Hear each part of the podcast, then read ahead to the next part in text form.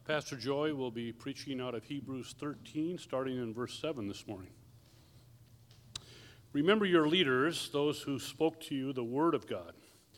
Consider the outcome of their way of life and imitate their faith. Jesus Christ is the same yesterday and today and forever. Do not be led away by diverse and strange teachings, for it is good for the heart to be strengthened by grace, not by foods which have not benefited those devoted to them. We have an altar from which those who serve the tent have no right to eat. For the bodies of those animals whose blood is brought into the holy places by the high priest as a sacrifice for sin are burned outside the camp. So Jesus also suffered outside the gate in order to sanctify the people through his own blood. Therefore, let us go to him outside the camp and bear the reproach that he endured. For here we have no lasting city, but we seek the city that is to come. Through him, then, let us continually offer up a sacrifice of praise to God, that is, the fruit of lips that acknowledge his name. Do not neglect to do good and to share what you have, for such sacrifices are pleasing to God. Obey your leaders and submit to them, for they are keeping watch over your souls as those who will have to give an account. Let them do this with joy and not with groaning, for that would be of no advantage to you. Pray for us, for we are sure that we have a clear conscience, desiring to act honorably in all things. I urge you the more earnestly to do this in order that I may be restored to you the sooner. This is the Word of God. Please be seated.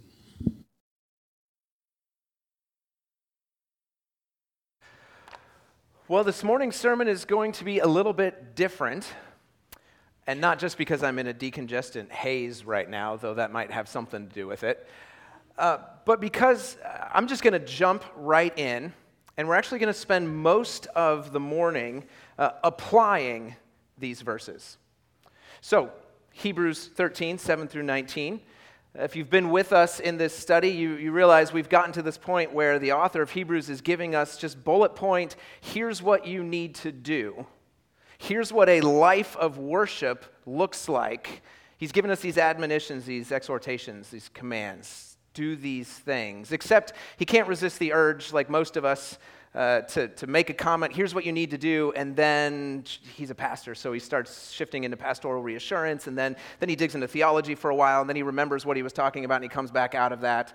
Uh, so we're going to go through all of that, but I'm only going to spend about the next hmm, five, six minutes in the text before we start applying it. So let's jump in. Verse 7 Remember your leaders. Remember your leaders, those who spoke to you the word of God consider the outcome of their way of life, and imitate their faith. Right away, he's calling us in this life of worship, which has ramifications for how we interact with our leaders. He's calling us to remember, think back to the leaders that we had had in the past, those who spoke the word of God to us, those who first introduced us to Christianity, introduced us to Jesus. Remember those leaders, especially those leaders who you got to watch as they lived the entirety of their lives and eventually passed away. He says, Remember those leaders, those ones that you can see the entire course of their life and how their faith impacted you and how it worked out in their lives. Remember them so that you can imitate their faith. He's the author assuming something fundamental about leadership and followership. He's assuming that we know who our leaders are we know their stories. Uh, we've seen them up close and personal. We, we know who they are so that we can follow them. I was thinking back this last week on the person who, though he hasn't passed away, is no longer in my direct acquaintance. My youth pastor, when I was growing up, is now the senior pastor at a little Baptist church outside of Brainerd, Minnesota. And every couple of years, I remember, man, Jake had such an impact on my life. I wouldn't be a pastor if it weren't for him. So I call him up or send him a note and say, Thanks for what you did. But who is that for you? Who's the person that when the author of Hebrews says, Remember your leaders, the ones who spoke to you the word of God? Who's the person that comes to mind for you?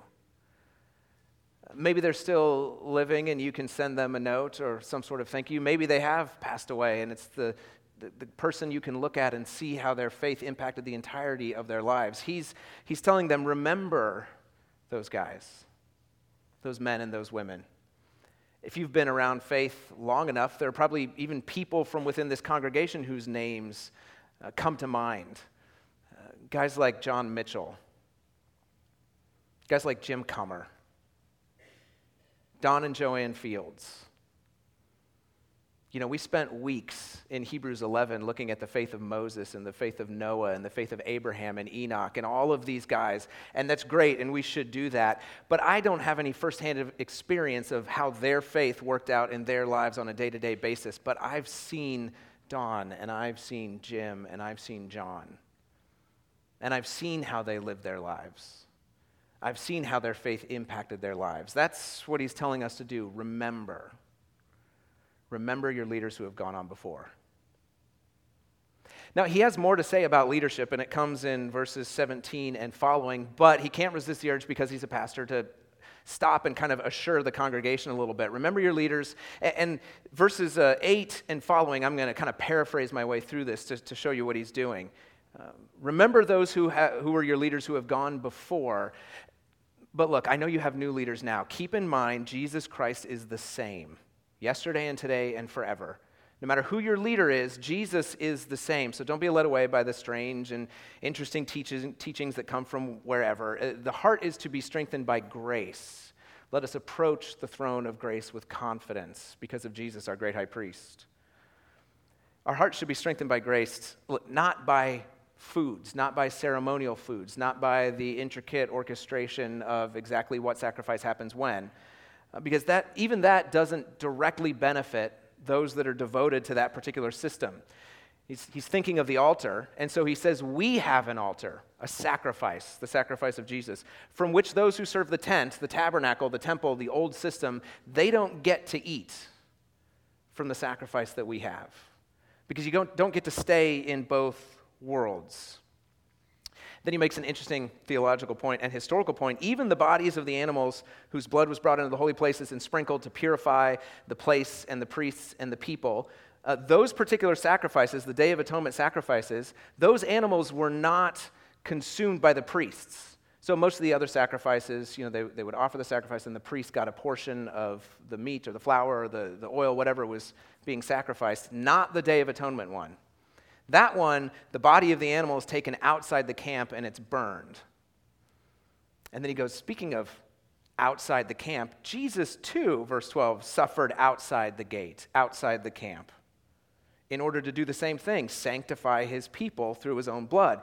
We should go where Jesus is, outside the camp, outside the gates bear the exile that he received, uh, being cast out, bear the reproach, the stigma, go with him. Look, you think about leaving the city behind you. That city's not your home anyway, it's not going to last. We're waiting for a city that is to come, and it's out there where Jesus is. Let's go where he is. So, verse 15. Through him, then, through Jesus, we continually offer up a sacrifice. Don't think that we're done sacrificing just because we're not sacrificing animals anymore. We still offer up a sacrifice, the sacrifice of praise to God, the fruit of lips that acknowledge his name, a poetic way of saying worship, publicly, privately. Also, verse 16, we don't neglect to do good. That's one of the sacrifices that we, that we take on ourselves. We share what we have. These are the sacrifices that are pleasing to God. And then he comes back to his point on leadership. Now, I know I'm skipping a lot in verses 8 through 16, and the main reason is it's all in chapters 1 through 12. He's just recapping a lot of what he already talked about because I want to zero in on these leadership verses this week on remembering our leaders in verse 7 and in verse 17 obeying our leaders and submitting to them. See, verse 17 when he comes back around to his topic, says, okay, now consider the leaders you have now, right? Remember the ones you had before, and Jesus is the same. They're doing the same thing. Eh, consider the leaders you have now. Obey them, submit to them. Those, I think for us particularly, our kind of cultural time and place, those are hard words. Few of us are looking consciously for somebody to obey, somebody to follow, somebody to submit to. Most of us want to be the guy who's in charge. One of our uh, friends from seminary days came through town last night, spent a, a, couple hours with us, and stayed overnight. And as I, uh, I got to know him through a organization called Spiritual Formation. It was a requirement in seminary. Everybody had to go through four semesters of a spiritual formation group. And uh, when they announced the five, we were just assigned, you didn't get to choose. When they announced the five couples that were in this group, and that none of them had yet stepped up to be the leader, I told Jenna I would rather be the bad leader than be under the bad leader. So I went and volunteered to run this thing. And uh, who knows how well I did, but we stayed connected with them, and so Josh got to come through town the other day. Most of us would rather be the bad leader than be underneath one. So when we look at verses like obey your leaders and submit to them, there's a couple of things we need to keep in mind. Number one, we're doing it for a reason, which he outlines, but number two, we're also doing it because we know them. We know who our leaders are, we love our leaders, and that's why we follow them. Now, look again at verse 17. Obey your leaders and submit to them. Why? Well, because they are keeping watch over your souls. The idea of keeping watch uh, comes from a word meaning losing sleep. They are losing sleep over you because they have to give an account now, this is one of the heaviest verses for church leaders to consider, especially primary leaders and kind of how we've organized it in what we understand is the biblical sense of having elders. Uh, elders have to give an account. Will one day have to stand before God and give a justification for you and for your souls, for what you learned, for how you developed, for how you grew, if you finish the race that Hebrews calls us to. So, to be an elder is to take on a burden. We know it's a burden because the author here says uh, if we aren't very nice to our elders, we can make it even more of a burden than it is already, where they, they have to groan underneath it. But elders are those leaders who take on this burden and say, I will be accountable to God for you. Now, that's a heavy thing for the elders, but it's a heavy thing for the rest of us too to understand that those that are in charge are accountable for us. And for us to willingly, even joyfully, obey, submit, remember, consider them and who they are, I think it's fundamental that we know who our elders are.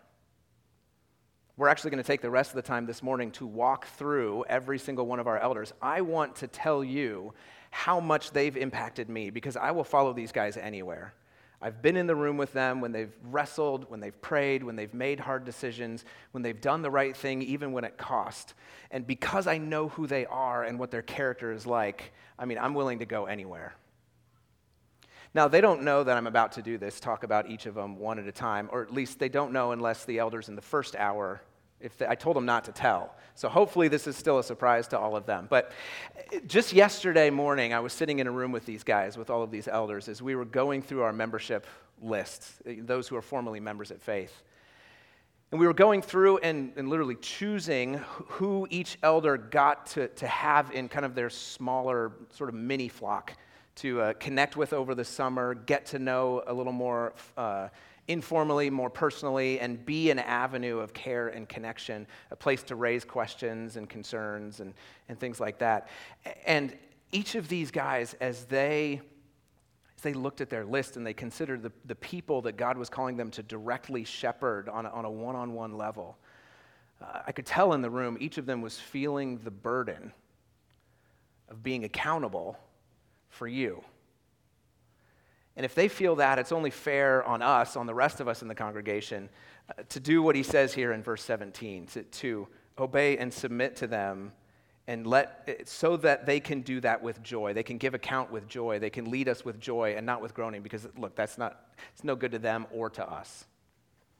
So in a church our size and with an elder structure like we have most of you probably couldn't name all 23 elders I, I, know I couldn't without looking at the list. I can't even name all of my aunts and uncles because my dad's the second of 11, so I, always forget one or two of them.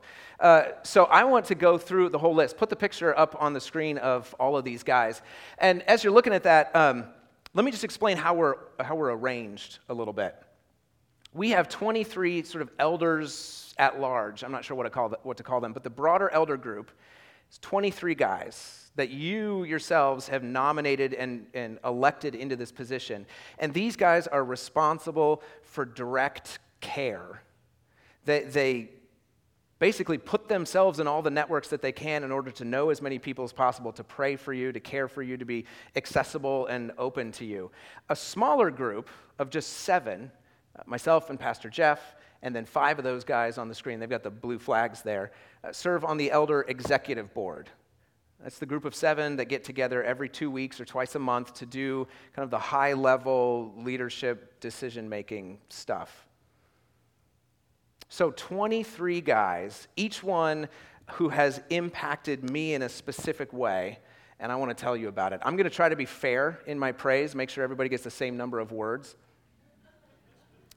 But I'll, I'll, admit, I'm biased. Some of these guys I've worked with more closely on the EEB or in student ministry or on mission trips and things like that. So I may end up being a little more loquacious about some of these guys than, uh, than they deserve. But uh, we're going to do this alphabetically, no order of preference. Uh, if you are a guest with us, this is not typically how a Sunday morning goes, but we're going to apply Hebrews 13 right now, starting with Jonathan Baker. Jonathan Baker was one of the first guys that I met, one of the first people I met from faith. He was not an elder at the time, but was serving on the search committee looking for a pastor of student ministry, which is how I got my foot in the door here. And uh, he has this unique ability of not just being a strong leader, but of also coming behind other leaders and really pushing them forward through his support. Uh, he and his wife and their family have become some of our family's closest friends, and so we've done a ton of things together. He's impacted me in so many ways, but one among many of the stories that just stick out to me when I was moving into this um, co leadership uh, position here at Faith, uh, Baker took me out to dinner and he sat across the table and he, he gave me some hard uh, and some strong words that I needed to hear. He said, You're going to do some things right, and people are going to love you for it. Don't let it go to your head. You're going to do some things wrong, and you're going to hurt people. But that's all right. I will be here, and your elders will be here, and we'll be behind you. It was a huge encouragement to me because this felt like jumping off a cliff and I had no idea what I was getting into. But Jonathan promised to be there, and he's remained faithful to that. So thank you, Jonathan. Uh, Bob Blonick is next. Um, if you haven't met Bob, just look for the big guy walking through the crowd with his chest out, like plowing a path of all the elders, Bob is the guy that just exudes leadership. Shortly after I was hired here at Faith, he came on as our pastor of adult ministry and appointed himself as my pastoral mentor from day one. I always knew I was in for a lesson when he walked into my office and started with the same two words, same two words every time. Young man. Young man, you're going to learn in ministry. Sometimes, dot, dot, dot.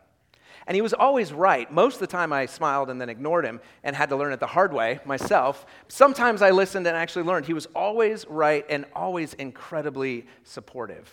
Now, you may think he's got kind of a gruff exterior, and, and it's because he needs to shave more often, but uh, underneath that is this teddy bear, just heart of gold.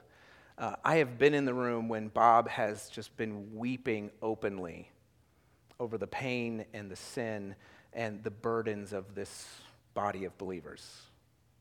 He passionately loves everybody that God brings his way and everyone to whom God has entrusted. So thanks, Bob. Lee Christensen. Lee's part of our missions family, and if you want to dream about what missions could look like in the future, Lee is the guy you want in the room. He's part of pioneering a, a cutting edge, super efficient Bible translation, scripture translation uh, project, and takes his expertise just around the world. Uh, Lee is, is constantly speaking into this area, into that area, as part of Wycliffe Bible Translators' kind of research and development arm. Uh, but you would never know it just to talk to him. Uh, he, he's humble, smiling, likable, happy to serve, and you have to pull out of him in order to find out uh, exactly how much of a profound impact he is making on scripture translation around the world. Lee, thank you uh, for your humility and how you lead. Brian Clark is next. Uh, all of these guys up here have a passion for missions, but Brian kicks it up a notch. Uh, I've been consistently impacted by him and his wife Renita. Renita and I served together on the global outreach team, and especially watched as they have cultivated long term and ongoing relationships with missionaries and with uh, institutions, our strategic partners around the world. Uh, watching them teaches me and has taught me multiple times that the best and the longest lasting kingdom work usually doesn't happen in an instant. It happens when you develop a relationship, when you get to know people, when you love one another, you meet needs, you care, you extend grace, and you continue to grow a relationship. Uh, that's what Brian and Renita have taught me, and that's what they model for all of us elders. So, Brian, thank you. Denny Dawes is next. Denny served uh, previously as the chair of the Elder Executive Board, and the very first EEB meeting that I went to, I was, a, you know, like a 27-year-old wet behind the ears pastor, and just scared of these guys, and especially this chairman, who was more than twice my age and way more than 10 times my maturity level. I mean, he leads, he leads professionally at a level I will never achieve. And the EEB was discussing something, some concern, some issue that we need to decide what we're going to do on. And Denny asked me what I thought. And he actually was interested in the answer, my answer to his question, which continues to floor me. I knew nothing at the time and know still very little now. Why would he care what my opinion is on this particular issue? Uh, but Denny has always. Um, always lived under this mindset, or at least exuded for us this mindset of you don't just teach down and learn from those above, it goes both directions. And so, as the chair of the EEB and the elders, uh, and now as one of our elders at large, uh, he continues uh, to remind all of us to keep learning from one another, even the fresh, green, right out of seminary guys who really don't know anything. So, thanks, Denny. Joe Fitzgerald I haven't gotten to know Joe as well as I would like uh, because he's been faithfully taking care of his dear wife, Nell, uh, f- putting all of his energy into caring for her over the last decade and all of her uh, medical issues. Uh, but I do know if there's anyone that I want to sit next to when they're praying, it's Joe. His intimacy with God, his communion with God, the way that comes through and how he prays, uh, it humbles me, it, it encourages me to, I want to know God like Joe does. I think if there's any of the elders to whom the word saint rightly applies, it's, it's Joe. So thanks, Joe. You'll hear this next week on the podcast. Terry, Terry Fleck. Uh, Terry brings this really interesting blend of pastoral care and strategic, uh, strategic leadership constantly asking these different questions, balancing these two sometimes opposite poles.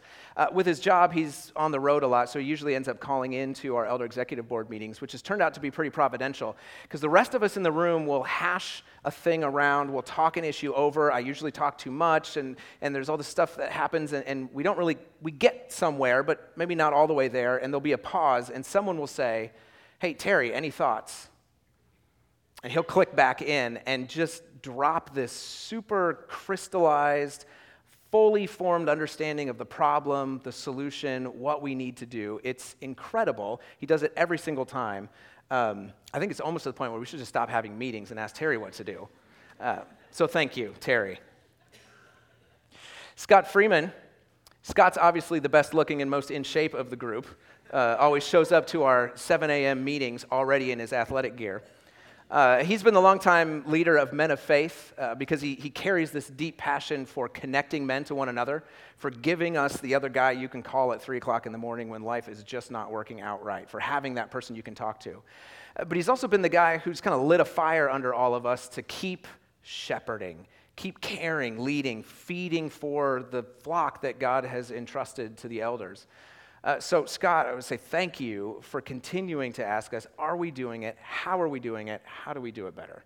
Scott, thanks. Phil Johnston. Phil is usually in uh, the first service, standing right here, leading us in worship. uh, because he brings just such a deep desire to see the people of God continually offer a sacrifice of praise to God, the, the fruit of lips that acknowledge his name. Uh, Phil puts a ton of work each week into what we're doing in worship. He's, he's got this uh, deep well of traditional worship experience from uh, I mean, he could, he's going to next year teach a class on hymnology throughout the history of the church and where all these hymns come from. And today, even beforehand, he's playing a, starting to rehearse, and he's like, Do you know this tune? This comes from Gustav Holst, and is this and this and that. And I actually did know that one, so I felt pretty good. But um, Phil, he, he reminds me that the, the word liturgy means the work of the people, and he works so that we can worship. So, Phil, thanks. Uh, David Kenley is next. David is one of those behind the scenes guys. Um, never all that comfortable to get pushed out in front, though every time we force him to get on stage, he does a great job. We love it. Uh, but he, he's more content uh, serving as he did for a number of years as the secretary of the Elder Executive Board. He'd rather be behind the scenes. And, and how David has impacted me, he continually shows again and, and again that sometimes the best leaders aren't out in front, they're just in front. David's the guy behind us doing the work, picking up the pieces, doing the stuff uh, that, that makes those of us out in front not look like complete idiots. Uh, because David is just faithfully serving behind the scenes consistently, week after week, year after year, pouring his heart into the church. So, David, thanks. Nathan Kingsley. You can't teach humility, so it's a good thing that Nathan already has it. That's what one of my mentors said to me after he met Nathan for the first time, and I agree. Nathan's been our pastor of student ministry for almost a year now. Um, just a heads up, his one year work anniversary is June 15th. If you were just holding on to some gift you weren't sure who to give it to, that's who it's for. June 15th in two weeks is his uh, one year anniversary. Uh, and every week, I'm more confident that God knew exactly what he was doing when he brought Nathan uh, to us. He's incredibly gifted as a communicator. He's relational in a way I don't have words for because I don't understand it. And having committed to the flock here at Faith, like Nathan and his wife Claire have just jumped all in and love extravagantly. Uh, it's incredible to watch, to watch uh, how Nathan is growing and developing uh, um, in his ministry, shepherding students, and learning what it means to be a pastor. So I'm thankful he's joined our staff, and as a pastor, has joined our, our elder team. I know what it feels like to be the only elder under 30 uh, and wonder why they call you an elder, because you're not all that eld. Um, but I'm thankful that Nathan's part of our team, and, and more than that, that they've become uh, close friends. So thanks, Nathan. Doug Leatherman if I had to describe Doug in two words, it would just be quiet faithfulness. Doug's not a flashy guy. He doesn't try to stand out. He doesn't try to make sure everybody knows that, hey, I'm here and I'm serving. He just shows up and he does what he said he was going to do. It was a, a, work day a couple of weekends ago, and most of the team worked two, three hours, and Doug stayed for seven because there was more work to be done.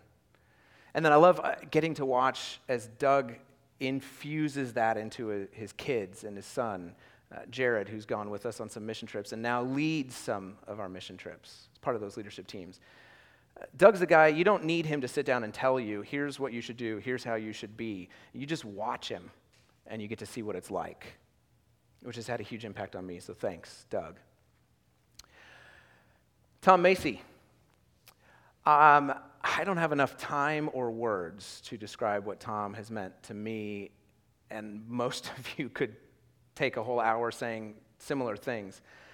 But you can't serve with Tom for very long without realizing there are some things that he holds so tightly that nothing can dissuade him from those values. Love God. There is nothing higher than that. Love your people there's nothing more fulfilling than that. And one particular lesson I remember Tom teaching me as I was struggling with a, a, relationship with someone, he said, Look, every person is a point in time. They're all going somewhere, just like you. If you think you can grow, you need to let, give them the right to grow as well. I'm like, dang it, Tom. it's a lot easier just to be mad at them and assume they'll never change. so, Tom, more than anyone I know, exemplifies the biblical language of shepherd, uh, uh, of somebody who models his ministry off of the great shepherd who will give his life for the sheep. Tom, there's more words. There should be a lot more words. And someday when you retire, I'll preach a whole sermon about you, and you'll be forced to sit through it. Greg Needham. Greg is a self proclaimed pot stirrer always reading, always collecting information, articles, blog posts, podcasts, and sending them on to the people who, knew, who need to hear them. Uh, not a week goes by that I don't get an email from Greg with, hey, check this out, just stirring the pot. And Greg just exemplifies uh, being a constant learner, uh, never saying, you know what, I haven't arrived yet. Even later this week, he's going to, I convinced him to sign up for a workshop uh, to learn more about how to communicate, how to preach, how to teach scripture. It's like, okay, he's retired, but he's like, you know what? There's more I need to do to serve this church. It's such a great example, so thank you, Greg. Uh, Larry Reed. No one on, well, just no one, I'll just make a blanket statement. No one has a quicker or more infectious smile than Larry. But if you know Larry and his wife Bev, or you heard their faith story last summer when they shared, you know there's, there's deep heartache and heartbreak and pain underneath that smile. But it's not a fake smile, it's the joy of the Spirit coming through in his countenance. Uh, because I think more than anyone else I know, he's, he, he can echo with Paul I have learned in all things to be content. Say, I have God, and that's enough. Every time I meet with Larry to uh, plan a prayer event or do something else, I, uh, evaluate things we've done, call the church to prayer, I, I always come away with it just wishing to be um, half as content with my life as Larry is. He makes a huge impact on me, so thanks, Larry. Fred Rescorla. You know, sometimes the best way to grow is to face uncomfortable questions, wrestle through to the answer, and then do something about it. Fred is the guy on the Elder Executive Board who is constantly raising the uncomfortable questions. Uh, maybe it's his experience as a surgeon, talking to, uh, you know, giving news, bad news and good news to patients and to their loved ones. But every time he asks a question, you can tell, because he kind of turns his head a little, it's, it's diagnostic in nature. What's really going on here? And so he asks the questions that make the rest of us squirm. And I love it, because more than anyone else, Fred deals in reality. Here's the way things are. Now, what are we going to do about that? He's the one reminding us on the EEB uh, that hope's not a strategy. You can just hope it's going to get better. We need to do something with what God has given us. Uh, and so Fred keeps encouraging us let's, let's face what's really going on, let's tackle it head on, and let's go where God's calling us. Uh, so thanks, Fred. Uh, Jerry Risser you know, there are some leaders who uh, will sit in a room of other leaders and kind of look around and be like, yeah, I belong here. But Jerry always sits in the room and he looks around and he goes, do they know that I'm in here? which is an amazing attitude. I love it. it, it he brings it to everything he leads, and which is why he's such a great leader. Uh, he just has this ability to bring together disparate groups of people, identify what each is good at and, and gifted at, and get them to go do those things. I love it. I was part of a team that Jerry led going to uh, Kiev Theological Seminary a year and a half or so ago. It's the one time I've been part of a trip that Jerry was in charge of, but I will follow him anywhere. He's that kind of leader. So thank you, Jerry. Nathan Roth. You know, uh, we all have a burden to pass on the faith to the next generation, but Nathan particularly puts that burden into practice. You know, when you think of elders, you think of starchy old guys in a room. But Nathan's usually wearing a weird hat and he's down with the third, fourth, and fifth graders in Awana uh, because that's where he loves to be. Uh, making sure that our kids are loved, they're cared for, they're learning scripture, they're encountering God. Uh, at one point in the past, when I was serving as a student ministry pastor, uh, I started recruiting his leaders to come into student ministry. Like, hey, you were with these kids in fifth grade. Why don't you follow them up into sixth grade and join student ministry? And Nathan could have been um, offended by that and, like, come on, these are my volunteers. Instead, he went, you know, if, if these kids are going to have the same person carrying them for year after year after year, that's awesome. And I get to recruit new leaders and raise them up. All right, it's, it's that attitude that that uh, brings Awana and the kids ministry just to, up to just such a phenomenal level. So thank you, Nathan. Jeff Schultz. So Jeff also serves as a co-lead pastor. He and I are compatriots in this endeavor. And like Tom, I don't have enough words for Jeff. I've been working side by side with him for the last two and a half years, together sharing uh, the burden that is caring for and being accountable for uh, the souls that God has sent to us for you all. Uh, spending time with him, leading together, praying together, struggling together has been one of the, the greatest blessings and the biggest challenges in my life. Jeff brings such a pastoral heart, uh, a capacity for care uh, to ministry that it, it doesn't make sense. it doesn't make sense to me. It's leagues outside of what I'm capable of. He is profoundly capable of loving every single person in a way that would probably crush me if I tried it. And it almost crushes him. I've, I've seen him under the weight of it with his shoulders on the ground uh, because he loves each of us so deeply and so much. Uh, again, there's a lot more I could say about Jeff, but that's the time I have for now. So thanks, Jeff. Uh, Tom Waltz. Uh, Tom has been a huge part of my life and a mentor from the very beginning. I, I, nominated him for a mentoring award this last year, and he was a finalist. Didn't win, but still the best in my book. Um, so I cribbed a little bit this from the letter that I wrote to them nominating Tom. For my first five years at Faith, he carved out every other week, Friday morning breakfast. It was just a standing appointment on the calendar. And he assigned me stuff to read, and we processed together struggles I was facing as a young pastor. He uh, encouraged me from his own successes and failures as a pastor in the past. Uh, he showed me or helped me understand what it meant to be a young pastor, a young father, a, a young husband. And then I've seen his quiet leadership style in action over the last nine years. He's rarely the first person to jump in with an opinion. He is the first person to jump in with a joke, but not, not with an opinion. Um, he never, never gets emotionally out of whack. He, he's, he's never, never has to raise his voice. And he so carefully thinks about exactly what he's going to say and when he's going to say it that when Tom talks, everyone listens. Now, with Tom behind you, you know you can do just about anything. You can go just about anywhere because he, he loves you and challenges you and cares for you more than you love and care and challenge yourself. So we can do anything. And if anything doesn't work, that's all right. He'll be there at breakfast on Friday.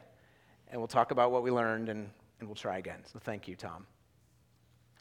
Mark West uh, I got to know Mark West first as a volunteer in student ministry, though now he serves as the chair of our elder executive board and of the elders. So we spent a lot of time together on mission trips, serving on Sundays and, and Wednesdays. He is an incredibly busy, high functioning leader uh, who is not content to dictate from the sidelines.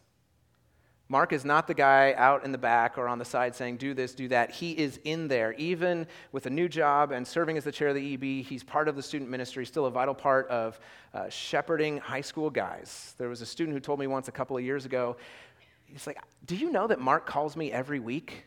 He's got way better things to do with his time than call me. But that kind of compassion and care just keeps coming through. No matter how high a level of leadership Mark attains, it's still about being with the people and being with his kids and with his guys. So thank you, Mark. Uh, the next one is me, so we're just going to skip that and go on to Mike Zumbrin.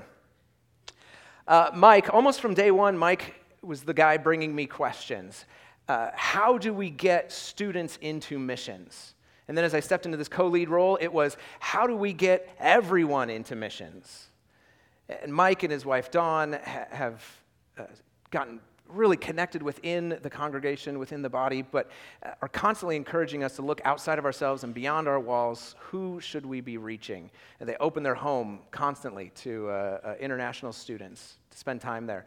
Uh, Mike has taught me that we don't have to do everything.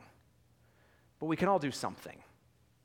We can all do some little thing uh, to extend the mission of the gospel around the world. So thanks, Mike. These are the elders. These are the guys who have stood up and said, I will be publicly, personally, spiritually accountable for you.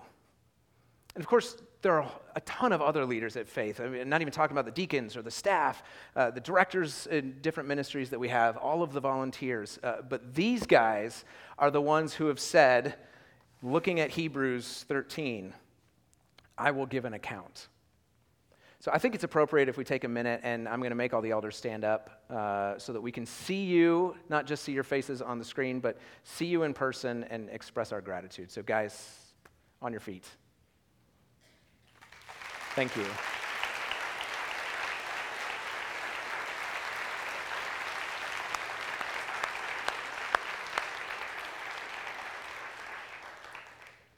We can't follow our leaders if we don't know who they are. So I know this wasn't a typical sermon, and I spent a lot of time just introducing you to these guys, but I will follow them anywhere because I know them. I know what, what kind of character they have. I know how God has shaped them. I know how God is using them to lead. So, what's our responsibility as a congregation? Well, it's here in verse 17 obey, submit. Verse 18, pray.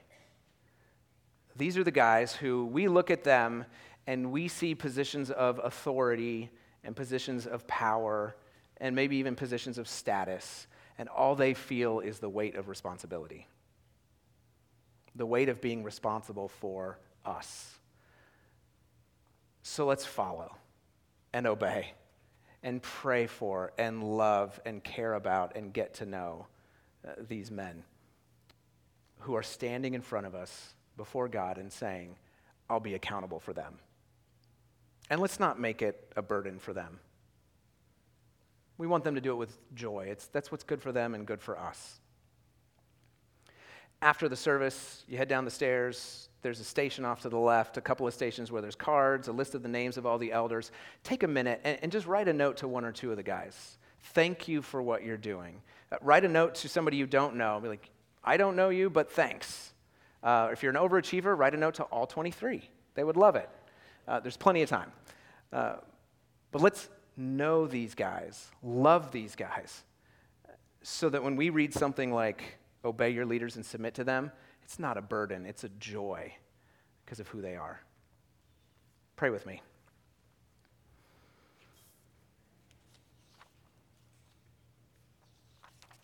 Father, you have gifted us with uh, a group of elders, pastors, staff, other ministry leaders and volunteers, men and women, who labor for our souls.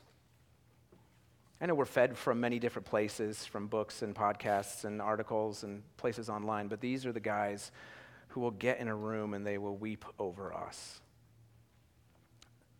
They will labor in prayer before you to bring us back from the edge of the sin that we've fallen into, to, to bring us to repentance, to bring us back to the joy of knowing Christ. We have it so good here, Lord, that um, we don't realize how, how bad it can be at some places. So give us gratitude and thankfulness uh, for these, our leaders. Help us to remember, submit, obey with joy. In Jesus' name, amen.